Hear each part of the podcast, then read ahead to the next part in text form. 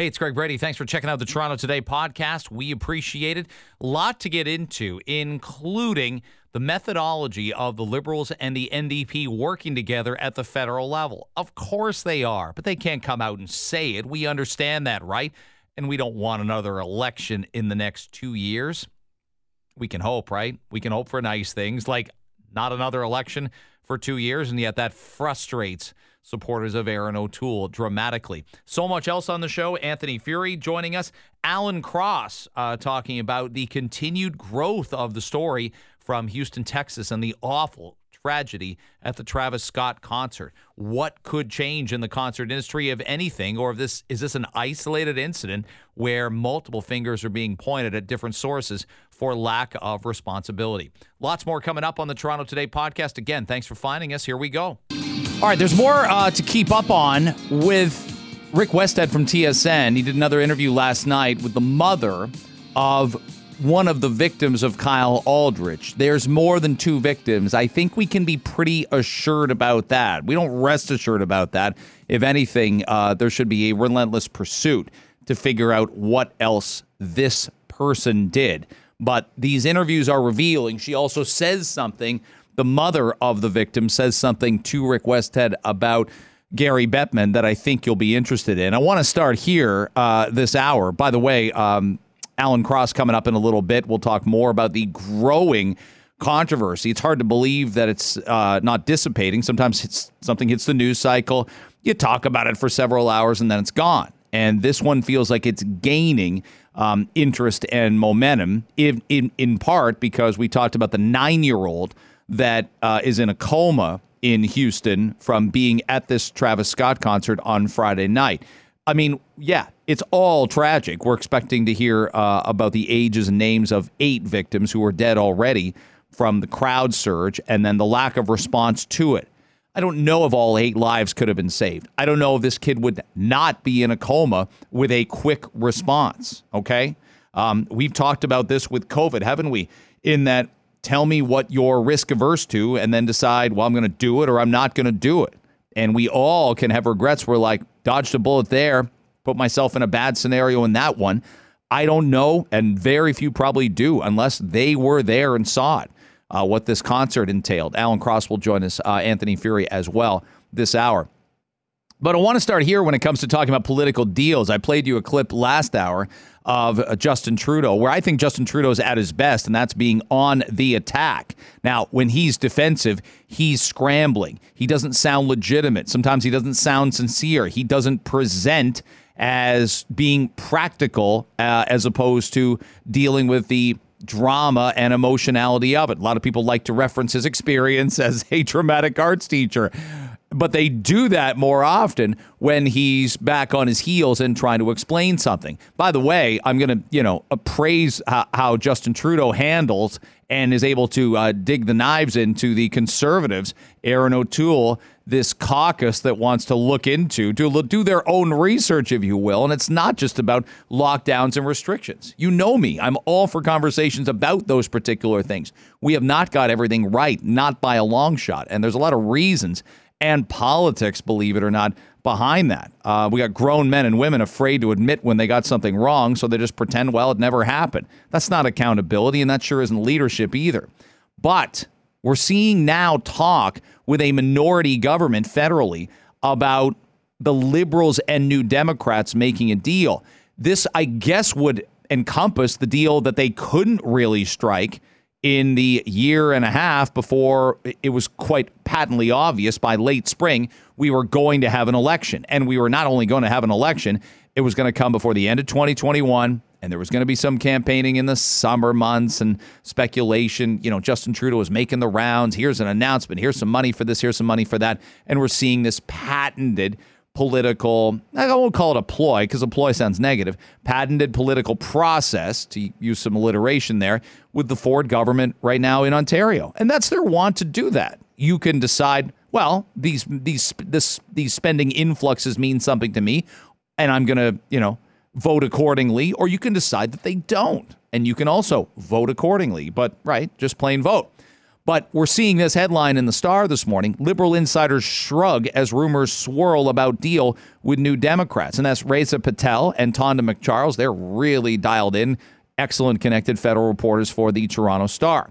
Let me read you a quick little bit of this. And there's what you can say and what you absolutely should not say when you're a politician.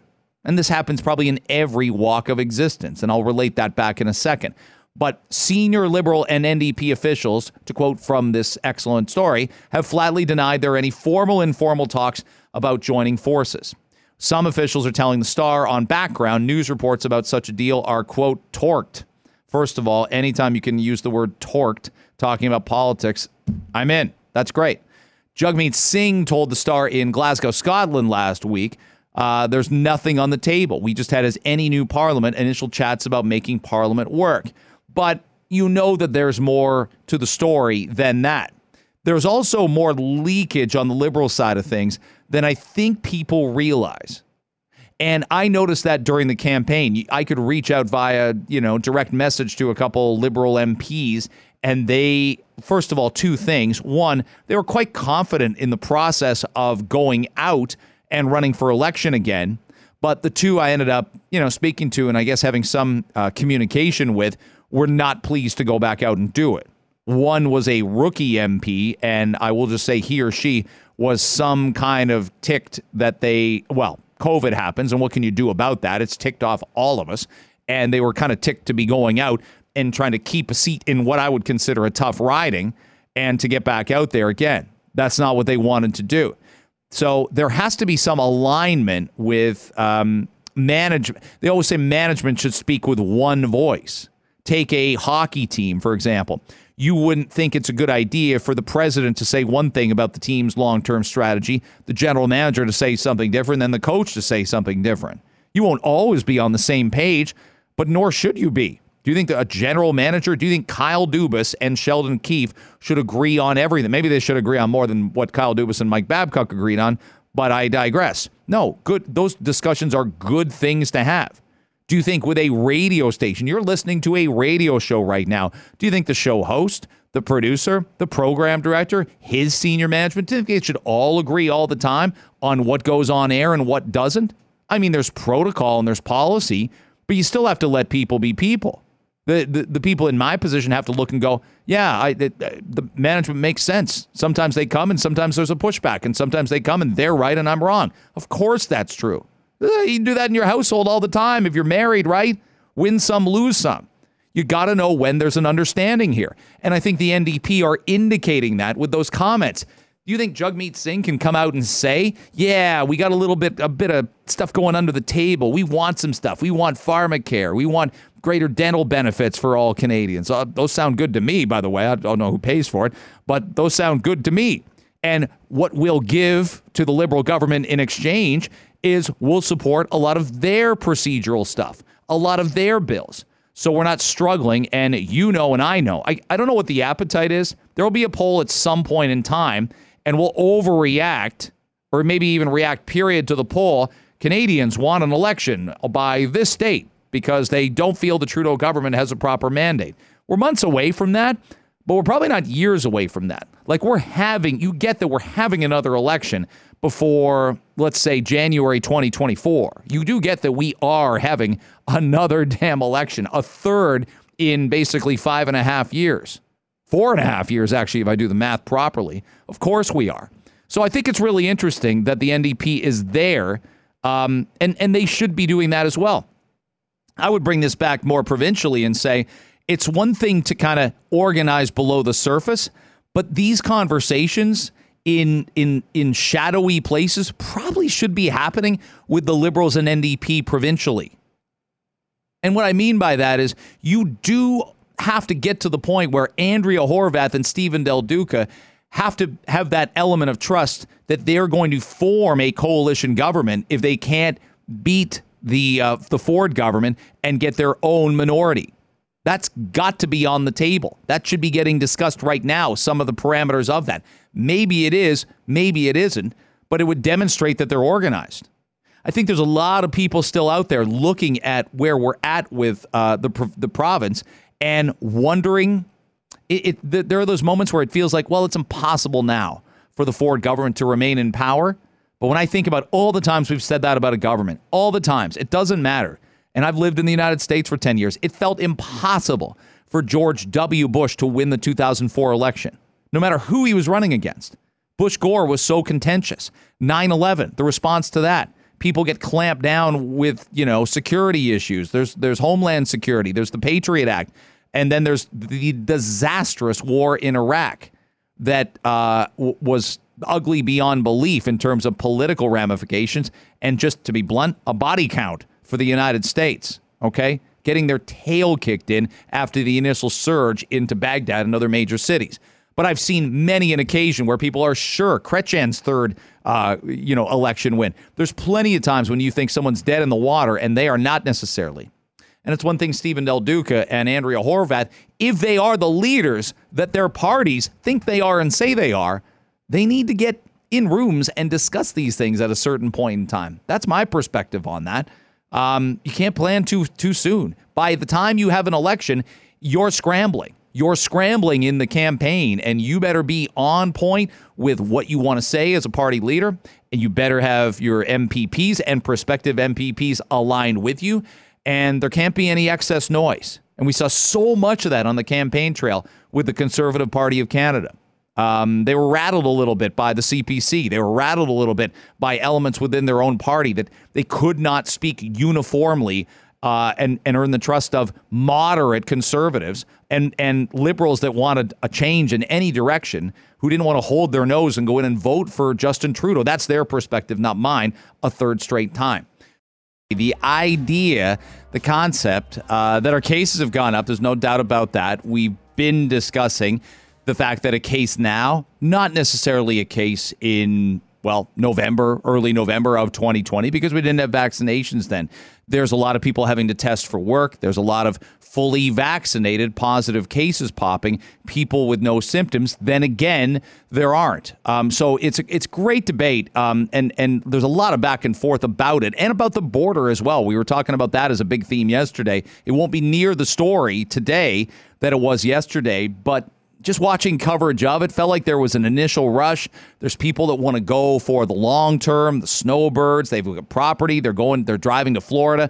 But I don't think there's going to be very many day trips. And many of the mayors, uh, many of the Buffalo, Niagara Falls, Sarnia, Port Huron, they've pointed this out. Detroit's mayor, they've pointed out that they're just not expecting that. They're not expecting a family of four to shell out seven, eight hundred bucks for a uh, a PCR test. Now, here's the lunacy of the policy: is that you could take the test today, go to the United States, and if you can get back by, if I do the math right, if you can get back by Thursday afternoon or Thursday in the late morning, you're fine. But you could have gone. You could have gone to an NHL game. You could have gone to a concert. You could have gone to a crowded restaurant, and they're not going to test you. You've got the negative test from leaving, you go to the states where they are less vaccinated than us. So there's a lot of back and forth, a lot of back and forth one way or the other about what to do here. Sure there is. I want to welcome in the program director of public health and preventive medicine at University of Toronto. Uh, he is Barry Pakes. Uh, Barry, it's great to have you on. Thank you very much for the time. I appreciate it. Good morning. Thanks for having me. Happy to. I, I tried to articulate it as best I can. There's a real pull and push about this particular uh, PCR test policy. Um, what's your observations of it, and do you think it lasts for the long term? Well, the long term is uh, that's a that's a very reasonable question because we're hopefully on the tail end of this, you know, the COVID narrative here. But but I think for the time being, I certainly understand where you know businesses at the border or families. I've got five in my immediate family, and mm-hmm. I had to travel across the border. It was fifteen hundred U.S. dollars or two thousand Canadian. I mean, it was just you know, it was it was an impossible additional cost there. So I certainly understand where people are coming from who want to, you know, get rid of that or allow rapid testing. But the truth is, it, it's just it really is a policy decision. Are we are we aiming to facilitate travel, make it easier for people at this sort of very challenging stage with the holidays coming up, or are we still focused on you know doing our best to end the pandemic as soon as possible? Meaning, you know, once mm-hmm. we get those five to 11s vaccinated, a couple more percent of our population and then starting the new year with what looks much closer to normal, hopefully. So it, it's a difficult challenge. When I address that, the idea of going for a, a day trip, bringing that particular test already, as opposed to stopping on your way back, which you could do with a longer trip to the United States, say, okay, we've had our fun for four or five days, we're going for a week, we're going to stop and, and get the proof, which the, you, you would have to do for a longer trip. That, that to me makes more sense because you want to leave the United States with the knowledge that you're not COVID positive coming back. Um, doing it in a day, day and a half, there's a little bit of a loophole there, isn't there? You're right. I mean, it, it does make no sense and somewhat arbitrary. But the truth is, with COVID and, and with life in general, you know, there are just these arbitrary things out there that that you know they just they've just got to be that way. You know, why is it mm-hmm. 10 days of isolation as opposed to 14 or what could it be 12? You know, there's there's science behind that, but ultimately when you make that decision, you know, on either side, it's somewhat arbitrary. And it's the same thing with this with this testing strategy. Um, of course, people going across the border for just a couple of hours or one day, it doesn't make any sense whatsoever. It's just a matter of figuring out a strategy that that does make sense that also protects the population. And we've we've settled on this one because it sort of makes logistic sense, but but absolutely right, it doesn't make logical sense. Are you are you surprised we waited this long uh, for the border that we we let it go for three months with Americans coming over? Uh, but but again, with our you know more stringent regulations, many Americans decided not to and decided to wait. I, I think the border towns and the mayors there, and, and, even in the city of Toronto, I think we say we didn't see the burst of uh, of tourism that we thought we would see. Maybe maybe we've got the reputation as being well, Canada's still very locked down and people don't know. I don't know if that's true or or it's not true, but we didn't see a big burst. Are, are you surprised there was this three month gap? We thought the Americans almost would be more willing to have us before we'd be willing to have them because of vaccination rates. Yeah, you're right. We we would, you know, for Americans who really want to travel but also are really worried about COVID, certainly Canada was a was a uh, attractive destination. You know, I can't explain it. You know, there's there's all these social dynamics having to do with with COVID that we can't necessarily understand. Um, you know, I think from the, a big picture perspective, you know, businesses are hurting, uh, and you know, travel and tourism is critically important and critically important to our mental health. But but I think we're just going to have to little wait a little bit longer, no matter which side of the border we're on, before we can really you know travel and feel comfortable about it for for most people, even for those who are vaccinated. Dr. Barry Pakes, our guest on Toronto today with Greg Brady. Uh, he's the program director of public health and preventive medicine at the University of Toronto. When you hear comments from the science table and they reference cases, um, and and feel free to to correct me if I say, well, a case now is not what a case was a year ago. There's a lot of other metrics we need to be looking at. We sure need to be looking at the RN number. We look, we need to be looking at how much testing we're doing and where that testing's being done. Have cases become a less significant um, metric by which we judge which way the pandemic's going? Well, you're right that a case now and in the pre-vaccine era are very different, and the big difference, of course, is you know when we have a certain number of cases, we know there's going to be hospitalizations and we know there's going to be deaths, and that means you know our entire health system, not only our society, disrupted, and that's definitely different now. However, cases are really important to look at because you know our, our metric of disruption right now in our lives is you know does my kid come home with school? And that means the other kids depending on your jurisdiction can't go. Or you know I've got to have somebody in isolation there. You know there's there's that degree of disruption of our lives. And cases are still a good metric of that, and some of those are happening in in unvaccinated cases that are or people who are still ending up in the hospital. So you know, cases mm. is a really important number along with everything else, and and unfortunately in Quebec and Ontario, those are inching upwards. If you look at Canada overall. You know, it, it looks pretty good and flat because Alberta and Saskatchewan, who were very high before, have come down, fortunately. But there mm. this worrying increase, and we're just going to have to see how that pans out. I know with five to 11s. I know. Um, so, have you got five to 11s that haven't been vaccinated yet in your family, or do you? I do. I've got two that are vaccinated and three that are desperately waiting. Oh boy, uh, yeah. It, it, one of those scenarios, isn't it, where uh, when we see that the, the there's, there's not going to be a mandate for elementary schools, and I think that would have been really, really tricky. I think that would have, if if people really want a war, uh, they would have mandated five five to 11s for schools. That said What do you think the uptake uh, will be for? I, I, would vaccinate my kids if they were six, seven, eight years old. I would do that, but I think it's a really, really tricky thing, isn't it, to tell the parents of a of a healthy five, six, seven year old you got to do this or you can't go to school anymore. What do you think the uptake will be when we get there?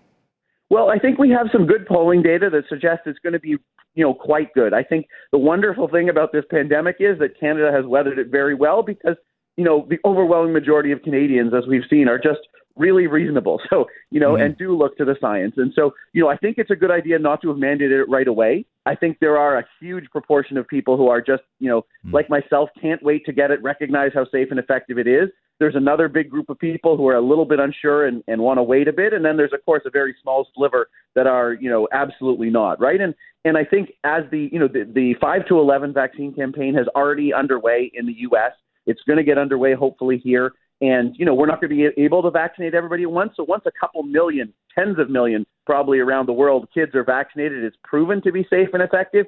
I, I'm, you know, quite confident that most other mm. Canadian parents are going to come on board. And what that means, hopefully, is pretty early in the new year, we're going to be looking at a very different scenario. Certainly for people with children in schools, and it, which is, you know, still very stressful for people. That's really insightful stuff. I got only about 40 seconds here. Let me ask you about off ramps for for masks and especially masks for kids and off ramps. I put a lot of guests on that say, "Boy, we really need that." And if you want parents to be encouraged to go get that vaccine, tell them when their kid can, you know, uh, go into a store without a mask on. Tell them when their kid can go to school and maybe go to graduation ceremony in May or June without a mask on. We I feel like we need those things for parents at a certain point in time, or we're just just in a revolving cycle here. You know, that's true. I think kids have, have become quite used to wearing masks. I mean, many of them uh, don't even remember a time when they didn't. You know, if we're talking about graduation in May or June without masks, I don't think that's outside the realm of possibility. Um, is it going to be possible to go into classes without masks at, at junior levels, you know, in, in January, February? Probably not quite yet, but that's certainly, you know, what we're looking forward to on the off ramp. Mm. Uh, Dr. Barry Pakes, thank you very much for the time. I loved uh, chatting with you. I hope we get to do it again. Thanks for getting up early for me also. Thank you. Have a great day.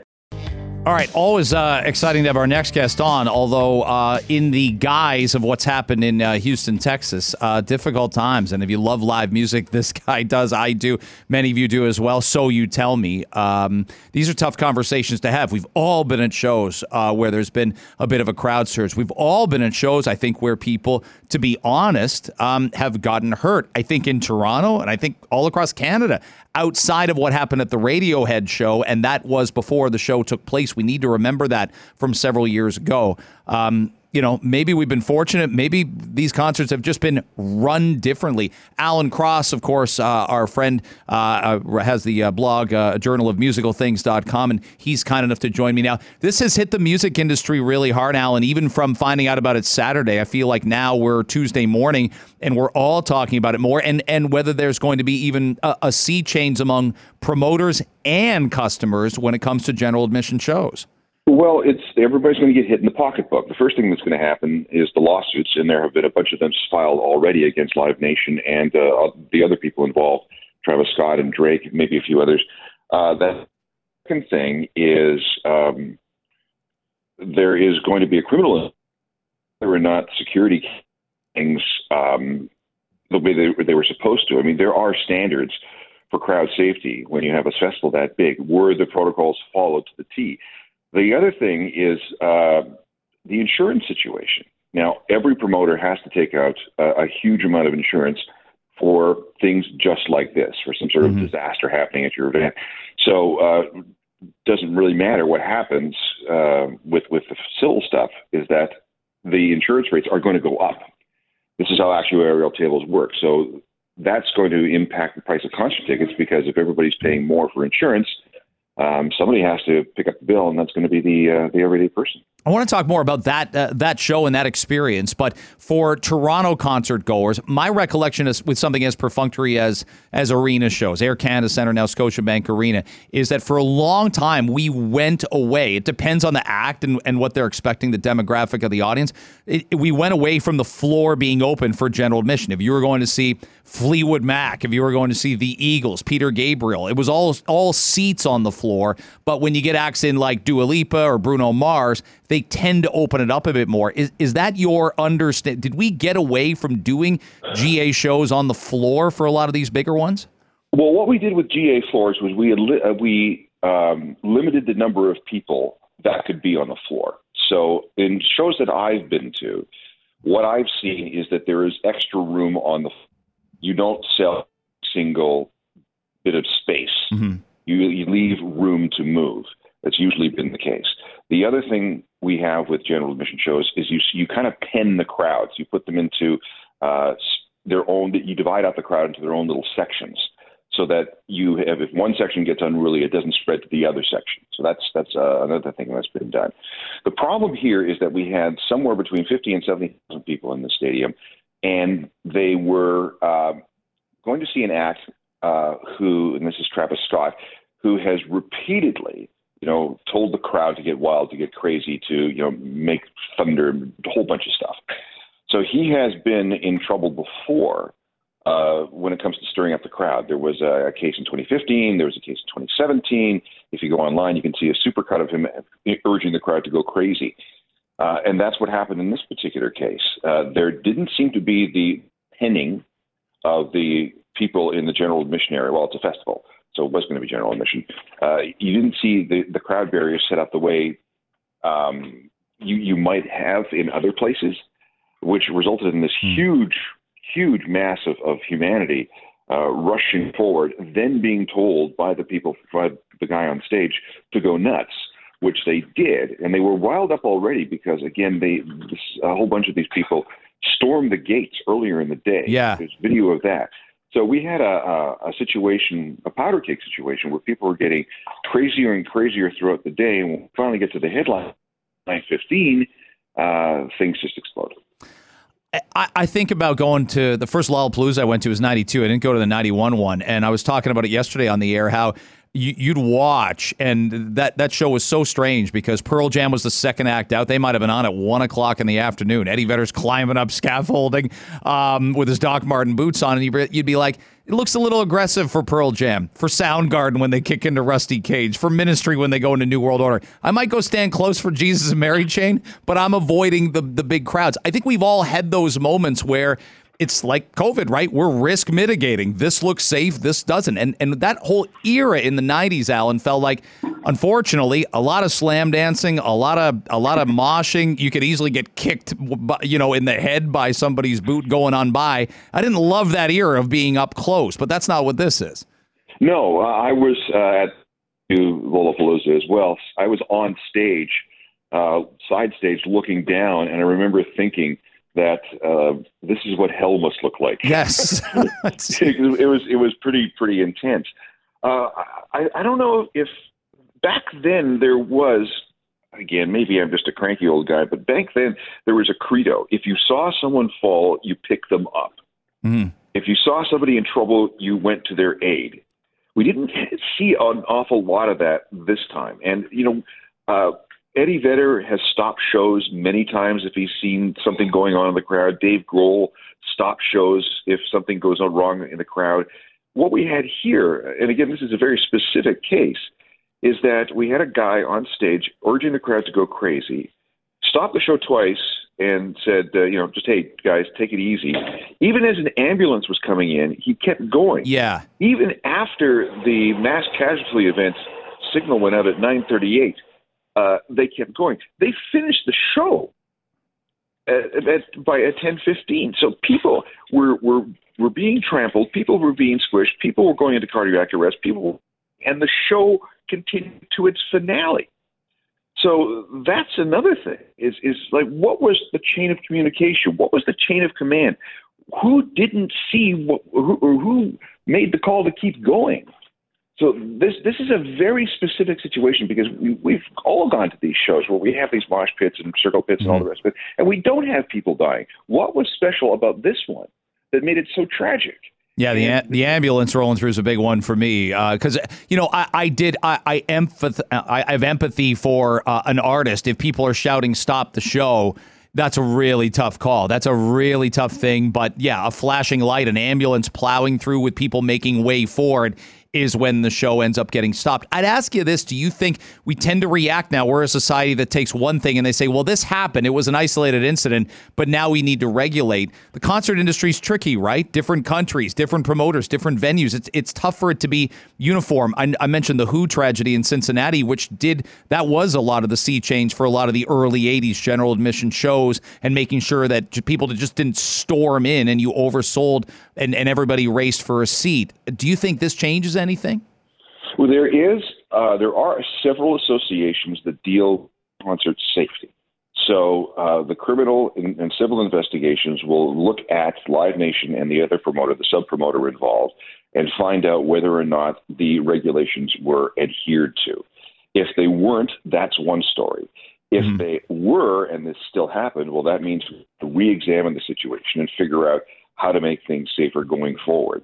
Uh, this is not the kind of thing that we want as as everything uh, recovers from COVID, but it could result in uh, additional regulations if it has been sh- if it's shown that the existing re- regulations did not uh, were, not adhered to.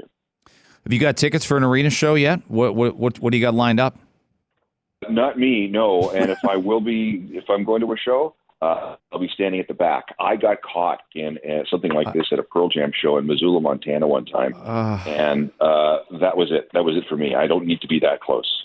Well, you you mentioned crank, cranky in age, but I, I must have been a cranky 21 year old at Lollapalooza thinking this is a, like I said. I remember Ministry coming on, and, and a lot of people left. I remember my recollection is two things. One, a lot of people left after Ministry, didn't even stay for Red Hot Chili Peppers. Um, uh, there was a huge Ministry. It was like seeing your your team on the road, and that team travels really well, like a soccer team. But I but I also remember looking down, uh, my friend coming back all scratched and bruised up after being there the whole Soundgarden set. And I'm like, yeah, like you're gonna have those bruises for four days. I'm glad I didn't go down. The, these are the kind of shows we went to in the '90s. Oh, we did, and we we enjoyed them. But again, there was a, a this idea that everybody was there for everybody else, mm-hmm. and if something went wrong, you you helped that person in mm-hmm. trouble. Alan Cross, you can hear him uh, weekdays 7 to 8 on uh, 102.1 The Edge. And of course, the brilliant ongoing history of new music airs Sunday 7 to 8. It's great having you on today. Thanks for doing this. You bet, anytime. Um, there's going to be a new Brampton hospital. It's been needed, it's been desired. It's been a long term goal for a good chunk of time, but Peel Region's getting asked to share the cost of the hospital, and the hospital appears to be smaller than what, what was first forecast. I want to bring on the mayor of the city of Brampton. Uh, he's been generous with his time. I think he's been a real leader through these COVID times as well. He is Patrick Brown. It is great to have you on again. Thank you for making the time for me. Greg, always a pleasure to be on your show. Tell me what, what was known and what was not known. Was there any sort of element of surprise? There's the cost, first of all, to what uh, what what Brampton has to um, uh, handle and and shoulder, but there's also the size of the issue. Let's start with the size. Are are you getting a smaller hospital than was forecast? So you know, I'm uh, all for uh, giving the government credit and uh, pointing out their mistakes when mistakes are, are, are, made. You know, I've taken a nonpartisan role as as mayor, and mm-hmm. on a number of occasions, I've been very critical of the provincial government uh, during COVID on the lack of vaccines for hotspots and some of the closures that uh, didn't make sense, like playgrounds. But on this, you know, they they do deserve um, credit. Uh, you know, the, the original plan for the hospital was about a $200 million project. Uh, it was just going to be a, a, an extension of an urgent care clinic. Um, and they've come back with an announcement, which is a billion dollar project, um, the largest investment our city's ever seen. And so, you know, would I like it to be more? For sure. But no one's going to, um, you know, look down at a billion dollar investment. We're getting uh, 250 beds, uh, full service emergency department, very similar to what you see with the, with the, the new Vaughan Hospital. Um, so, you know, I understand that with the provincial funding formula right now, they require a 10% local share. That's not a big surprise. Uh, back in my days when I was a, a very city councilor many moons ago, mm-hmm. um, I remember when we built the new RVH, you know, we still had to do that local share as well. Um, so you know, I, I'm not surprised by that. Uh, I, you know, honestly, some of the criticism over the hospital, um, I feel, is more partisan attacks. I, I know the culture at Queens Park is the opposition have to attack anything the government do, and, and on this, no. There's lots, there's, lots, there's, lots I, there's lots I agree with. Uh, you know, and issues that are important that the NDP raised, but you know, the local NDP MPPs who are attacking the hospital, you know, they they called me up and asked me for my thoughts, and I said honestly, what mayor in the world is going to be, you know, looking down at a billion dollars? This is good news for our community. Um, you know, it's it's a step in the right direction for helping us deal with our healthcare um, underfunding. That said, I bring that up, and it's long overdue. So we can look back and say, well, that's you know, uh, some time obviously for Doug Ford as premier, but an awful lot of time for Kathleen Wynne and Dalton McGuinty as premier. What Dr. Brooks Fallis lays out, Brampton has less than half the cap per capita number of hospital beds compared to the average in the entire province, and. Uh, Patrick, as you know, there's a massive surgical backlog in Brampton as well. That's one of the biggest in Ontario, and COVID has just exacerbated that. It's it, it, it it's a bad scene. Well, and uh, what some people don't know is that in 2006, when they opened Brampton Civic, uh, no one ever thought they were going to close Peel Memorial, and so they closed that hospital. And at the time, the health minister said, "Oh, in a few years it'll be reopened." It never got reopened, and so here we are, 15 years later, and that's been decommissioned. And so we're building the new hospital um, on the site of the old Peel Memorial, but that should have happened in 2006. And it's one of the reasons that we're in this challenging times that we are, where we don't have the healthcare resources to meet the population that we have. And so, you know, I got to give credit to this government. There's been a lot of talk about doing something in Brampton, but this is the first time we're actually seeing a significant investment in in healthcare in in Brampton's, you know, in the last 15 years. When, what what was the year the, the your current hospital was built in?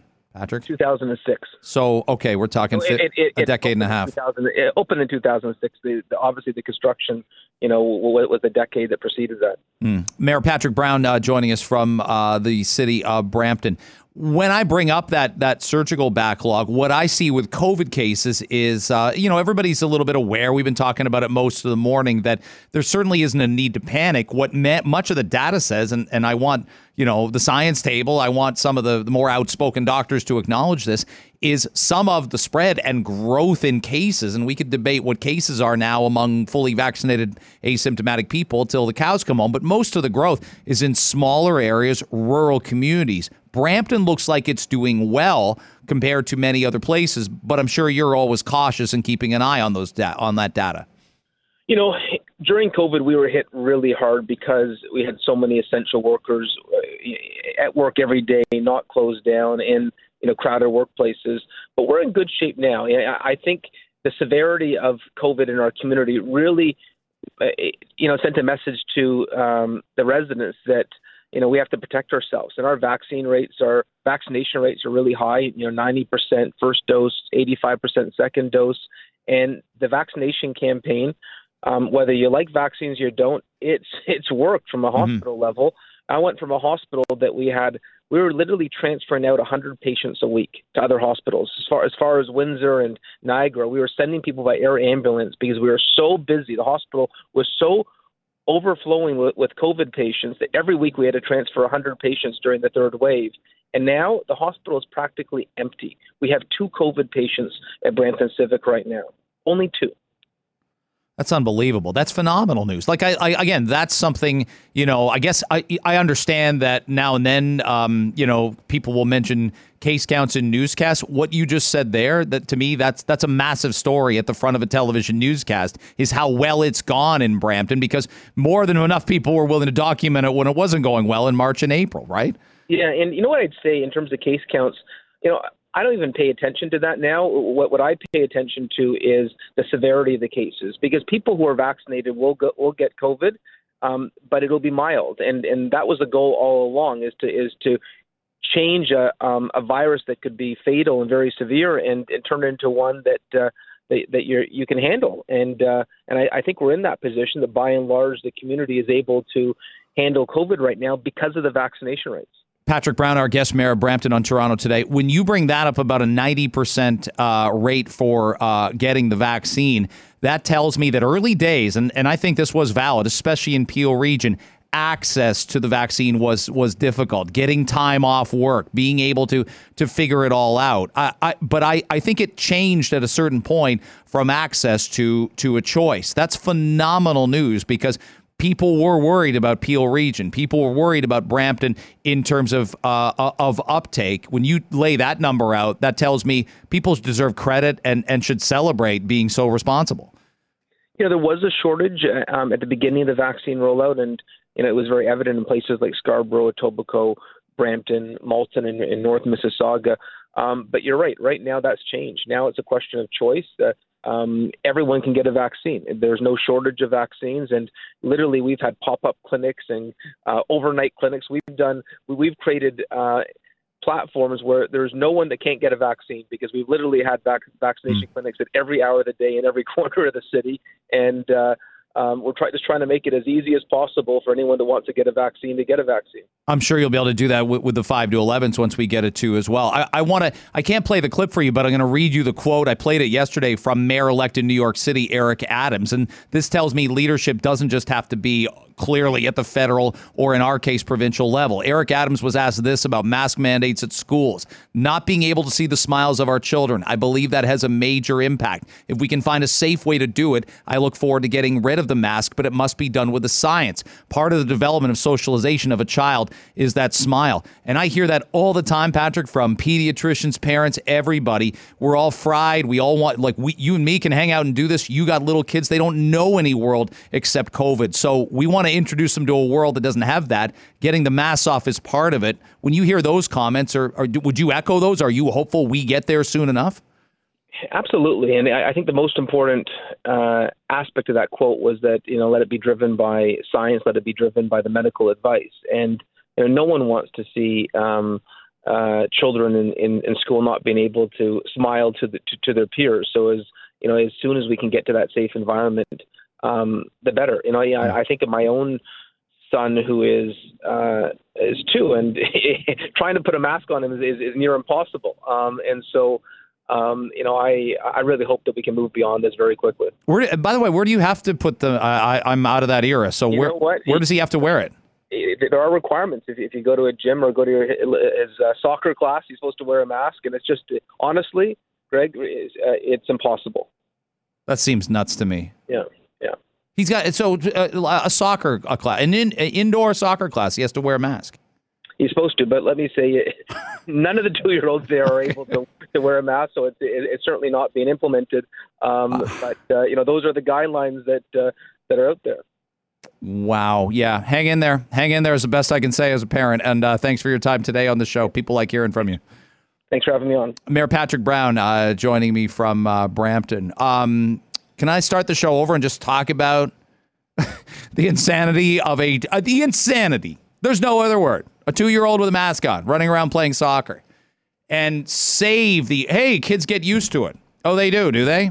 Okay, I got a lot of other examples of things we got used to that we never should have. And it, I can go centuries back if you want, or just one century back.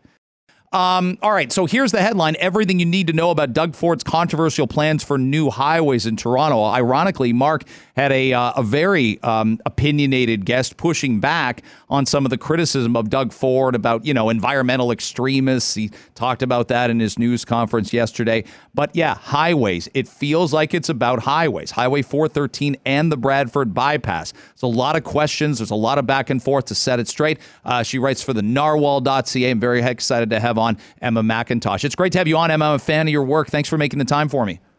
Good morning. Great to be here. Tell me a little bit about your your observations yesterday uh, with how this is being um, pitched, if you will, by the premier of this province. He says he's got constituents all over the place in this area that can't get from A to B on time, uh, and it's frustrating for commuters. Is is that's gonna that's gonna you know that's that'll resonate. Nobody likes traffic jams. Will that resonate with the public? I, I think the only way we'll really find out is at the ballot box. But certainly, what's clear is that Doug Ford is making a big bet that it will. Um, I mean, if you've ever driven between the 400 and the 404 south of Lake Simcoe, it, it's not a great time. Um, it's, it's definitely congested. That much is true.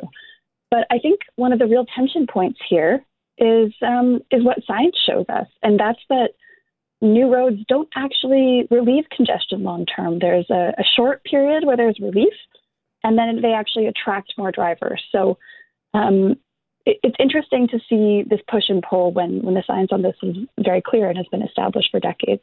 Do you think we have a different perspective about public transit post COVID? I hope we don't, and I hope we we all are learning to, you know, walk again, left foot, right foot, and regain our confidence. Um, I haven't I haven't been in Toronto to had the occasion to ride the subway, but I've been on the GO train a bunch to come in from uh, Durham region. And the first time you do it, you're like, what'll this be like? And then by the fourth time you do it, you're like, it's the most normal thing on the planet. But do you think there's again, I'll, I'll, I'll weigh it in terms of what constituents may buy into. There's more a boy safest place for me is is my own car. Is there going to be that perception, and is the timing good for the premier and highways based on that? Well, I think that in a, in a bigger sense, um, all signs seem to be pointing to public transit being a big part of our lives for the foreseeable future. And you can even see that in the Ford government's plans. For every dollar that they're spending on these highway projects, they're also spending a ton of money on public transit. And the consensus I've you know reached from talking to people on both sides is that a lot of people feel like no one solution is going to be enough to solve our traffic woes. They are just too enormous. Do you look and say the opposition has like they this they're serving this up on a platter that for a Steven Del Duca, for an Andrea Horwath pushing back on things like this, saying this is only going to lead to more congestion. It's bad for the environment. These should be easy bowling pins for for those two leaders to knock down. Should should it not? Maybe, but it's difficult, right? A, a lot of people in the GTA are very dependent on their cars because mm-hmm. there there isn't transit infrastructure to support them not being dependent on their cars, and uh, it's hard to blame someone for that. Um, what we're looking at right now is is like a, a decades long failure to have enough infrastructure of any kind really to to get around and. Mm. It'll be really interesting to see um, what the leaders come up with to alleviate that. Emma McIntosh is our guest, uh, Ontario environment reporter for the Narwhal. A great read on the Bradford bypass and Highway 413 up on the narwhal.ca right now. Um, do you look and, and think, and it, it, also is related to COVID? We've have we've had to take our eyes off uh, off a lot of different you know, balls coming in and say, well, I can only focus on this. I can only focus on that. And the environment felt like, you know, it's fallen by the wayside a little bit. We're like, well, let me focus on that. I'll I'll eat less meat and I'll I'll do this and I'll, you know, I'll install solar panels. I'll do all this stuff post COVID. And I worry that, well, if COVID is endemic, we're losing valuable months and years. That's that's exactly what they were just talking about at the uh, at the conference in Scotland. Yeah, that is a big concern for a lot of people. But I think you can also look at it a different way. Um, COVID showed us how quickly governments can mobilize to address a crisis. It also um, is prompting this huge economic recovery effort. And, you know, a lot of environmentalists say if that recovery effort is mounted in the right way, then we can rebuild with green infrastructure that will help us get to a, a, less hopeless place. Not that I think we're in a hopeless place now. I would never put words. Uh, no, radio host would never put words in a uh, in a guest's mouth like that. So w- when we talk about the um, the timeline for this, this is going to take like this is years past next spring's election.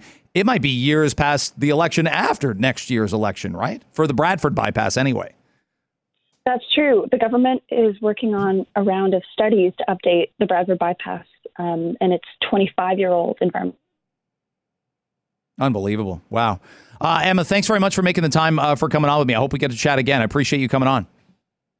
Okay, then. This time, every show we do What Happened When. Uh, this date in history, November the 9th. Loretta Milnovich uh, with us, Sheba Siddiqui with us, and uh, the man, Dave Bradley, uh, who will have the 7 o'clock news. By the way, Dave, Loretta's seen me walk already today. So no. I ran 8K in the morning, then thought I'd be riding in a golf cart, you know, slugging back a white claw, taking a taking a shot here and there, hitting, you know, hitting an approach shot to the green, and I walk the entire course. But nobody's going to feel empathy when uh you come home and you're like, uh, you know, you played golf. Yeah, yeah. You can't say you're tired when you get in the door. Well, you yeah, I did. Right. It's yeah. very difficult to pull off. Yeah, it's true. You can say you're tired, just nobody's going to listen. Are you the driver of your family when you and when you? Oh, one hundred percent. Yeah. Right. Yeah. And so when you arrive somewhere and you've you're you've driven as opposed to being in the passenger seat, you you're tired. Oh, what? A, yeah. It's not absolutely. the same. Ex- no. Sheba, it's not the same experience for the passenger. You get that, right? Ridiculous. You have to pay it's attention. Not, there's probably science backing it. We want to put all these doctors and scientists on. Let's have someone explain that phenomenon. Sure, but your wives are in the passenger seat directing you. No, and they're giving not. You, yes, they are they're because not. you're going to get us lost. By, by directing, well, you that's mean sleeping? True. Is that? Uh... Yeah, my wife's a big car sleeper. Yeah, oh my god, she's gone Yeah. within. She's like a baby. Like I turn when you on the drive seat them around in warmer. a circle. yeah, I turn on the seat warmer and it's like, good That's- night. That's it. Yeah. That's all it takes. On this day, November 9th, National Adoption Day. Did you know that only 1,700 kids a year are adopted in Canada? It seems pretty low. It feels really low for a Yeah, nation I'm of thir- 36 million people. Because, um, are, and are there not still like massive wait times and red tape? And I, I don't know anybody who's gone through the process. I know my oldest cousin was adopted, but that would have been in like you know 1972. yeah, I you know of a few people who were adopted, but uh, yeah, I don't know anybody who's gone through the process. My I, parents. I have a few friends who have who have adopted, and they just say it's such a long and arduous process. It takes forever. It gets really frustrating, and um, it's not it's not a good experience. Now you you roll with some pretty uh, you know a listers. Are these friends like like what An- Angelina Jolie, uh, Oh, Madonna? right. Yes, Who's- that's are they the- exactly, are they the that's ones? what I'm referring to. No, I have a lot of friends who've actually um, adopted from just different, actually inter- international countries. So you know, we're like Syria, even Syrian, a lot of Syrian refugees, orphans. Uh, Yeah.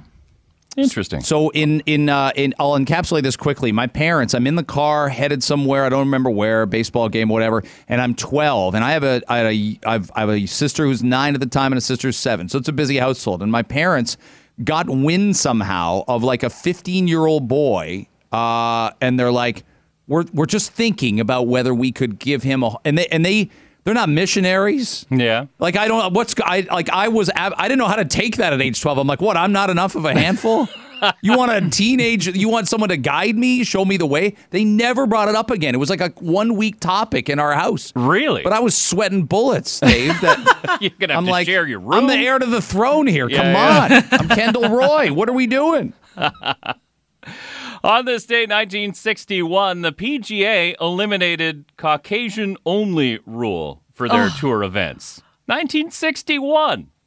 I guess I Wow. wouldn't. I guess I wouldn't. Have, like, yeah, you think that's 36 years before Tiger Woods win the mas- wins the Masters. So you'd think it was long before that. I would have thought so. Like every major sport team had integrated by 1951, so it was a further 10 years after really every, every other major sports team did that. There was literally one black golfer that you'd watch when I'd watch golf with my dad all the time, the majors. Calvin Peete was his name. And he was always on in the late 70s, early 80s. But a lot like Arthur Ashe with tennis, um, you know, it, it was one of those things where it was just, it was a rarity to see. And now it's, it's the United Nations, right? It's Japanese golfers, Oh, Filipino yeah. golf. The women's tour, it's like seven of the 10 top players are South Korean. Yeah, it's great to see the diversity uh, I in, in that sport. I bet Calvin Peete has some stories. I bet he does. Oh, yeah. Yeah. Yeah, awful for sure. stories. Yeah. On this day in uh, 2019, actually, speaking of sports, the last segment ever of Coach's Corner on Hockey Night in Canada. So I think I told this story Monday morning in the early part of the show. I remember seeing it live. I remember saying, I think this is a bigger deal than usual. What What do you guys remember about sort of the Sunday morning leading in? And then Ron MacLean talked Sunday night without Don Cherry. Mm-hmm. What, what do you guys remember about that sort of 40? And she, I think you and I did a show together on the Monday after he lost his job. I think I was in for Alan that day. That was one of my most stressful weeks at work with Global News Radio because every time we opened up the call lines, uh, people were very presumptuous and they don't know what I look like. And they would call in and they would just tell me on the other end of the phone some very racist things about, you know, people that need to get out of this country and we don't have time for these kinds of people in the country and people are just, you know, it's not fair to Don and we have to stand behind Don, support him and get, you know, get them out of here, having no idea who they're talking to and what I look like. So it was a very stressful time for me at work. Not mm. because of my coworkers, but because of the caller segments we were getting in. Interesting. Yeah, I can mm-hmm. see why that would be the case. I, I I guess I didn't I didn't think he'd get fired. I didn't think he'd lose his job at the given time, but I thought he's got to lay this out. You know, maybe he's got Yeah. a year left, two years left. Like again, it was the law of diminishing returns. He was 86 when this happened. Yeah, exactly. I, I, I think it was time. It was sort of that push that sent him right out the door. I remember the fallout from it. I didn't watch the actual segment, but of course, scrambled the next morning, be like, "What did I miss?" What'd you miss? Yeah, absolutely. And turns out I missed a lot. Uh, on this day in 2020, believe it or not, so last year, Pfizer released their data about the COVID 19 vaccine trial. They deemed the vaccine 90% effective in a trial involving 44,000 people. The rest, as they say, is history. I think then we, I think then we wondered if we'd only get one shot. Yeah, there was that talk, and then Right. there was the. Remember, you had to keep it at a really, really cold temperature in the beginning, so everybody's building these freezers and spending a That's lot what of it money. was, yeah. So it was, uh, yeah, it was a huge deal. It was like, well, I mean, great, it works, but how are we going to store it? How are we going to get it to different communities? And uh, it turns out uh, that you can change the rules as you as you go along. That's it's a political commentary there from Dave. but you know, I mean, as you learn more, that's all I'm saying. You learn more about it. So on this day, 1985, Jan Hammer's uh, Miami Vice theme is the number one song in the Billboard Hot 100. That's my maybe my favorite part of the Wedding Singer movie is when, like, Glenn Guglia opens his car and you hear that bla- blaring from the speakers. Yeah, Like you would drive around with this song on and pretend you were Don Johnson. with the, I the still do shirt that. open to your navel. Is that uh, your button-down shirt? Open? and no socks. Yeah. That's how Greg drives around anyway. What are you talking about? There's no show quite like Loretta. Have you ever seen Miami Vice? One episode of Miami Vice. I haven't seen Miami Vice. I think I should. you should. oh, yes, Loretta, it's worth it. Yeah. I learned how to play this in uh, high school band on the trombone. Oh, Did you really? Not very well. Oh, you got to bring that trombone in. I don't would have a trombone anymore, but yeah, I think I almost failed that class. Also, there were no racial stereotypes on Miami Vice whatsoever. Who are the drug dealers? Colombians. Yeah. Every time. Like, they've never gotten a full apology. Then again, you know, the data kind of eh, backs. Where, where do the drugs come from? Kind of Latin America and Central Yes. America. That hasn't changed. Thanks for listening to the Toronto Today podcast. We're back with a live show tomorrow, Wednesday, November the 10th, the day before Remembrance Day. And we will be, you know, acting accordingly, to be honest. I've got some great stories about Remembrance Day from what I remember about school assemblies. And we got to talk about that too the lack of school assemblies for Remembrance Day. Hopefully, schools are planning ahead. I don't know why we're not doing them outside. We've got a nice mild weather week. Why aren't we doing this? We'll talk more about it on the show tomorrow. Have a great Tuesday.